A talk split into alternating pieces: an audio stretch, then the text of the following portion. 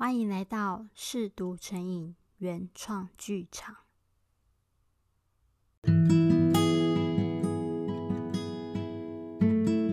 我是 Maybe， 今天带来的是那些再也无人过问的爱情遗物第12集，最想环游的世界。白砖墙上贴着一张贴有红色、绿色圆点的世界地图，每一个绿点旁都注记着日期：纽约2008年4月10号，冲绳2007年6月14号，香港2006年3月16号，曼谷2005年8月30号，首尔2009年5月1号。新加坡2010年3月22号。今年我们要去哪里？小猫搂着男友小树问道。你选啊。小树溺爱的捏捏小猫的鼻子。不行，今年换你选了。从他们在一起的第2年后开始，就约好1年去一个地方，要一起玩遍全世界，一起玩到老。你确定会这样跟我一直玩到老吗？到了在一起的第5年，小猫这样问小树。当然啦，小树回答得毫不犹豫。那万一我们分手怎么办？我们不会分手啦。那万一你劈腿怎么办？那万一是你劈腿怎么办？我才不会。那万一我死了怎么办？小猫，不要开这种玩笑。小树严肃地说，好啦，别生气嘛，我开玩笑的。年轻的两人根本无法想象这种又伤人又沉重的问题。死亡对他们来说还太远太远。最后他们相视几秒，笑了出来。当时的两人纯真的相信彼此就是对方的全世界。小树仔细地看着地图上的每一个红点，红点是他们想去而还没去的地方。小猫在一旁紧张又期待地等着。我亲爱的小猫，快点说，快点说，不要吊我胃口。我们去关岛吧！啊！小猫兴奋地整个人跳到小树身上。你怎么知道？我也好想好想好想去关岛哦！天哪，小猫最爱小树了。然后它还在小树脸上用力的亲了好几下。它承认这是预谋犯案，几乎是第1眼就确定她就是他想留在身边一辈子的女孩。很老套，但却是一种说不出的踏实感。所以当他问她，你确定会这样跟我一直玩到老吗？他毫不犹豫地给了肯定的答案。或许就算面临死亡，他都爱她。他知道他必须赶快找机会做这件事。小树，快点来写名字，快点！小猫开心的叫唤声将他拉回现实。关岛情人甲。不可免俗的，他们买了一个爱心锁，写上2个人的名字后，将锁跟着世界上所有情侣的祈愿紧紧锁在一起。快点丢出去，你的力气比较大，丢远一点哦，永远都找不到。小猫将钥匙塞进小树手里。这样子你就要一辈子跟我在一起嘞，没关系吗？那有什么关系啊，小猫永远爱小树啊。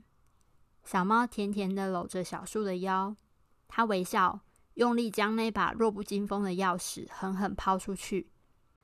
那他紧张地吞了口水。你愿不愿意嫁给我？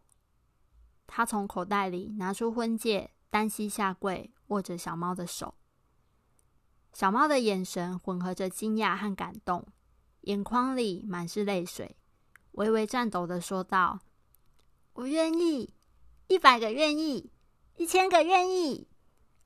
然后他们紧紧拥抱。听说要看2个人能不能一起生活一辈子，就一定要一起出去旅行。所以从在一起的第2年起，他们就开始一起四处旅行，克难的、简陋的、高档的、豪华的，他们都乐于体验。旅行，一个轻松惬意的词汇，却是个会引发各种争执、意见不合的导火线。某些时候，他们会为了交通工具拌嘴，会因为行前准备的各种问题吵架，甚至会为了到底该走哪条路冷战。但就算在这些时候，仍然还是会照顾着对方。就算因为记错时间而错过最后一班车，两人已经又饿又累，小小的吵了嘴后，还是互相扶持着，一路扛着行李，走到10公里外的旅馆去。就算因为一些事情，两个人都不愿意开口说话时，小树仍然会随时把小猫拉到自己的内侧，以免它被车子撞到。经历了这么多，两人早在心里默默认定，彼此就是最终的伴侣。万一你劈腿怎么办？这是当初他问他的问题。不会，因为我只爱你。那时的他其实想这样回答，但比起语言，他更想用行动证明。那晚，他们在度假村的滨海餐厅吃着悠闲浪漫的烛光晚餐。小树，你记得我们第一年旅行去泰国的事吗？那时候你挤去看路边一个被一群人围观的小贩在卖什么，结果包包就被抢了。对啊，还好你眼尖，我都还来不及尖叫你就追上去了。你呀，果然是当警察的料。那时候我真的觉得你好帅哦，有你这样的男友我好骄傲。可是也因为这样，我好担心。担心？怕你跑掉，怕你被偷走，怕你离开我，怕你不爱我。小猫边说边伸手怜爱的轻抚小树的脸颊，像抚摸一件珍宝一样。晚餐过后，两人又到棕榈树丛旁的吧台，各点一杯异国风味调酒，继续这个美好的夜晚。微醺的小猫双颊透着浅浅的粉红，将头靠在小树的肩上，轻声说道：“小树，这辈子我赖定你咯。”舞台上的乐手们正在演奏。小树顺势拉着小猫的手进入舞池，俏皮的随着轻快的音乐摇摆。小猫，我只爱你。在关岛的那几天，他们幸福的像拥有全世界，也相信未来会一直这么下去。婚礼预定在10月初举行，是长辈们看的好日子，也是小猫最爱的初秋时节。以后我想住在能看到海的地方。那天睡前，小树这么跟小猫说：“好啊，那以后我们继续环游世界，然后找一片最漂亮的海滩，盖一栋房子，就住在那里。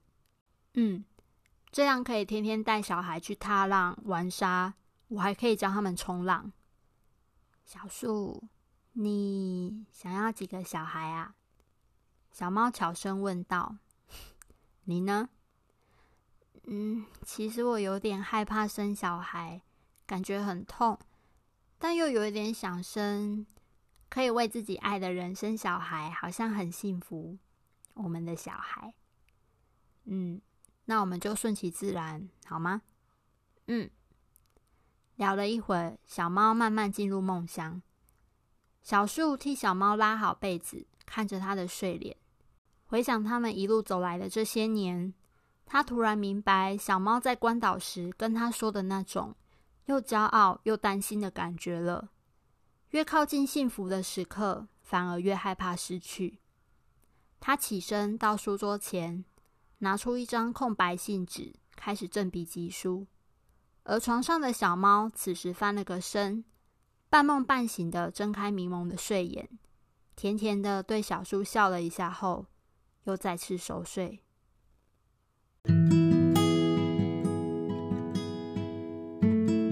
感谢你今天的收听，我们下集再见。